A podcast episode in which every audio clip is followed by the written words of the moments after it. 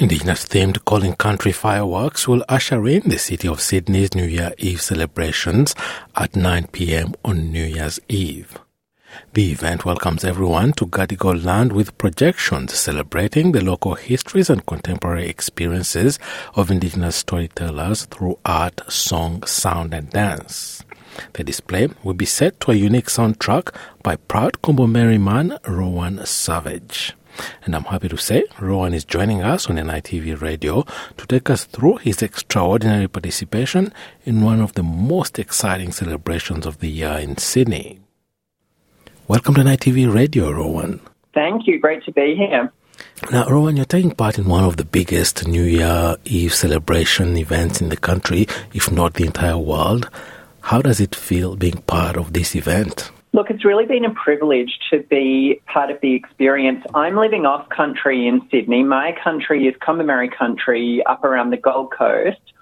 Um, I didn't grow up there, you know, for, for kind of um, family reasons. Um, I've mostly lived in Sydney. So it's really nice to be able to contribute to such an important event that's happening, you know, on um, on Gadigal land I think that Sydney obviously was a, was an important site pre-colonization, but um, you know is a really important site for blackfellas. Um, you know, in the in the kind of post-colonization period as well. If you think about the history of places like um, La Perouse, Redfern, you know, so um, it's been although I'm living off country, it's been really nice for me to be able to contribute to, you know, giving some kind of um, work that foregrounds and recognises the importance of black culture and, and black history in Sydney and in Australia. Now, your participation is in the form of a soundtrack that will be played in the background of the Indigenous themed event. Tell us about this soundtrack. The piece that I've made in my musical practice, I, I generally use field recordings to make dance or club oriented kind of music. And that is the type of piece that I've made for the fireworks. And I often use recordings from my own country, from Kombumerri country. That's what I tend to do.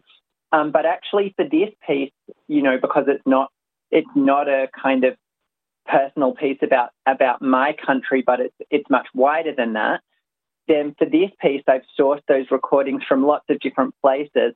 But if you hear the different sounds in the piece, you will hear not just a standard kind of dance music track, but you'll hear the sounds of the natural world in Australia. So you'll hear the roar of the ocean, you'll hear droplets of water in caves, you'll hear kookaburras, you'll hear bird noises, you'll hear the noises of sticks and stones, you know, and I think having the opportunity to bring that kind of sound world, my practice is really a, a practice of deep listening, you know, being in spaces and slowing down and listening to those spaces with, with respect, which is what we would have we would have done, you know, in pre-colonization. You know that that was our way. We needed to do that to survive, and it was also our culture.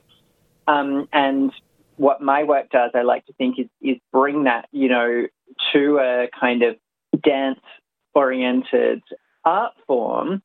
And you'll hear the, you know, high energy that, that goes with the fireworks in that piece, but still having that really deep connection to country is what I'd like to, to convey and bring listeners into. Now, people will be dancing to field sounds and uh, animal sounds. How do you marry these different sounds together? When I started this practice, it was definitely a challenge to think about how can I how can I make that work. It's not something that you typically hear. You wouldn't expect to, you know, be in I don't know on a dance floor and you know hear a hear a kookaburra um, for the most part. The way that I think of it, I think of it in terms of kind of Indigenous futurism is something that I'm really interested in, and there's a whole history of Afrofuturism and Indigenous futurism. That's about using those technologies that are the technologies of kind of colonizer societies, you know, using them to our own kinds of purposes.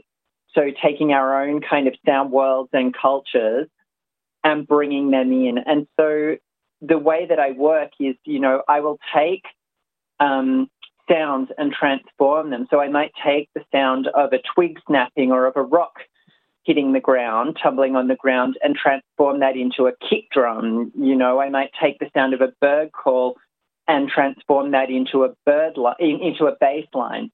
Um, and that's how that's how everything comes together in these kinds of um, you know pieces that I create. The message conveyed by most artists, First Nations artists participating in these uh, First Nations themed events on New Year's Eve, is a message of uh, the resilience and strength of First people and uh, First Nations. Uh, how does this, uh, just tell us a little bit more how your art will convey this strength and resilience? I think it really is in that sound world that I'm creating. You know, one of the things that, that happened to First Nations people with colonization is that there was an attempt to take our connection to country away from us. You know, you see that in the history, of, you know, in all kinds of histories, history of people being removed from their country and sent to missions, histories of child, histories of child removal. You know, I wasn't in touch with my culture when I was a kid, and um, one of the reasons for that was that my grandma, you know, who was who was fair skinned enough to pass, had passed in society because and the, the reason that people did that, you know, I don't think anyone wanted to do that. The reason that people did that was because of systemic racism. So people had their connections and continue to have their connections removed. For me, what my work is about is re-establishing those connections with country and with culture that's what my music work is about, you know, particularly taking field recordings. Either I take them on my own country or if I have permission, then I, I take field recordings on other people's country as well. It's always a privilege when I have the chance to do that. So that you're, you know, I'm really listening to that country and re-establishing those connections that were broken for me personally, you know. And um, so I think the the music itself is an expression of that resilience. Now, it has only been a few years since the city of Sydney has introduced Indigenous themed events in its uh, New Year Eve celebrations. So it has really taken a long time to come about. What can you say about this, about the fact that it has taken so long for this to happen? Look, I think you know we we we always one of the things you know, that, that I guess we, as Aboriginal people we don't ever want is to be an after is to be an afterthought. So I think that um, one way or another, you know, we've always been involved in the life of the post-colonization city. Like again, it's not my community, but if you think about the importance of Redfern to Aboriginal people, not only in Sydney, not only in New South Wales, but across across the country, you know, in terms of political history, let's say, that always should have been recognised. And, you know, it feels like society is only catching up in the last few years and we've still got a long way to go. Um, I'm glad to be in the position to be able to do that now. Yeah, no, don't. We look forward to actually just as for those who won't be able to uh, be at the foreshore to watch the events live, well, we'll be watching it uh, on our TV screens and enjoying what will be on display and the music, the sounds that you'll be uh, bringing to our homes. Uh, but before we experience that, maybe, and before I let you go, just a parting word from you. Look, I think everyone you know, there's there's really important political stuff that that has to happen in this country. You know, there's a lot of um, symbolic um, action, um, but there are really there are really obvious political things, you know, that need to happen for black people. You know, um, stop killing us. Um, you know, stop taking you know stop taking away our kids.